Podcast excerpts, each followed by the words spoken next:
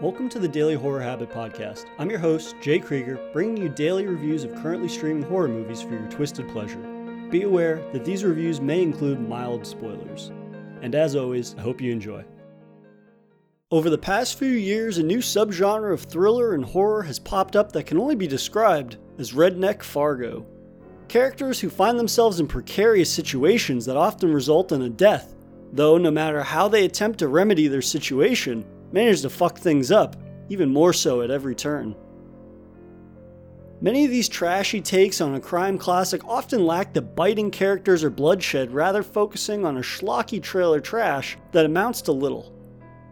Something that writer and director Brea Grant's 12 hour shift, currently streaming on video on demand, gracefully and gorily avoids. Double shifts can be murder. 12 hour shift is a bloody black comedy about organ theft, murder, and shitty break room cake. Nurse Mandy, played by Angela Bettis, moonlights as a black market organ supplier picking parts from her hospital's crop. Crop being elderly and terminal patients whose bodies are failing them, just hopefully not the bits Mandy's extracurricular employer desires. Mandy has a system that works. She facilitates patients' death, her sharp tongued partner in crime, Karen, removes the organs, and her dim witted cousin Regina picks them up to deliver to their boss. Think medical malpractice, but on steroids though their seemingly perfected system is thrown into jeopardy by a careless act when Regina loses a kidney delivery.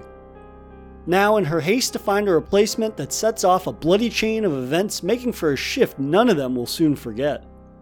12 Hour Shift strikes a balance of dark redneck humor with a Fargo esque penchant for murder, while also being a cautionary tale for why medical workers really do deserve better. Given its humor places little value on life, I was surprised by how accurately the film depicts the struggle medical workers face.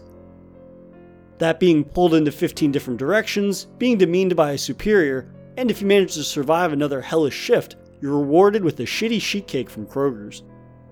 Given how high strung, underappreciated, and overworked every nurse in the film is, why the hell wouldn't a bloodbath break out? 12 Hour Shift is a strange amalgamation of genres, from slasher to comedy to thriller to murder mystery to heist movie? I mean, all the variables of a heist movie are there. The mark is an elderly Alzheimer's patient, and the score is a kidney.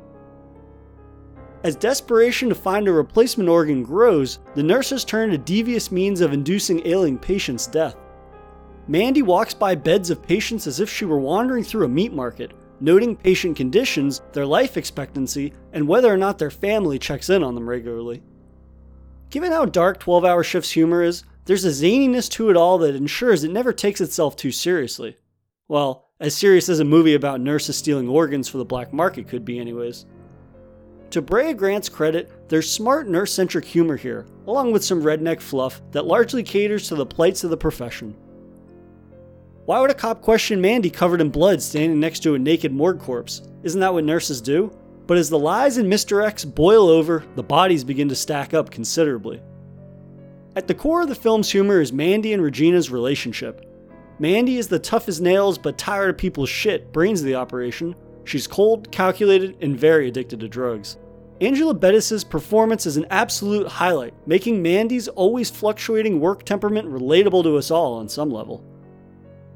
So much so that we can't help but root for her despite her propensity for organ theft, which makes for an introspective quandary.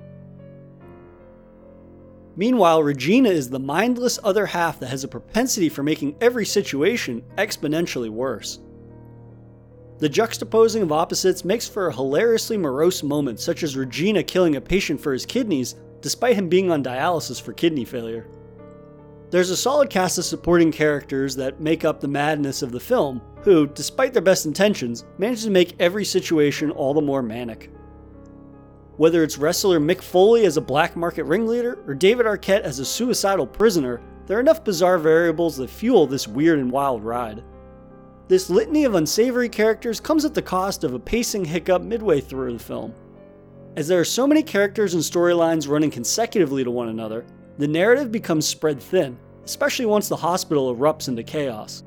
Though, it doesn't take long for the film to even itself out, reeling in the characters and side plots, but it is noticeable, however brief. Also a bit nitpicky, but Arquette is in all of five minutes of this film, and would have made for a welcome replacement for some of the rather redundant cop or nurse characters. The medical worker allegory of 12 hour shift makes for an entertaining, if at times somewhat bumpy ride. The blending of seriously dark humor and bloodshed makes for squeamish laughs and bloody bodily harm. Maybe if we treated medical workers better, they wouldn't have to resort to such medical malpractice atrocities. And yet, then we wouldn't have this fun as hell film. And that'll do it for another episode of Daily Horror Habit. I'll see you tomorrow for another Daily Horror movie review. If you enjoyed this episode, please subscribe to Daily Horror Habit on your preferred streaming service and follow at Daily Horror Habit on Instagram and at Daily Horror Pod on Twitter.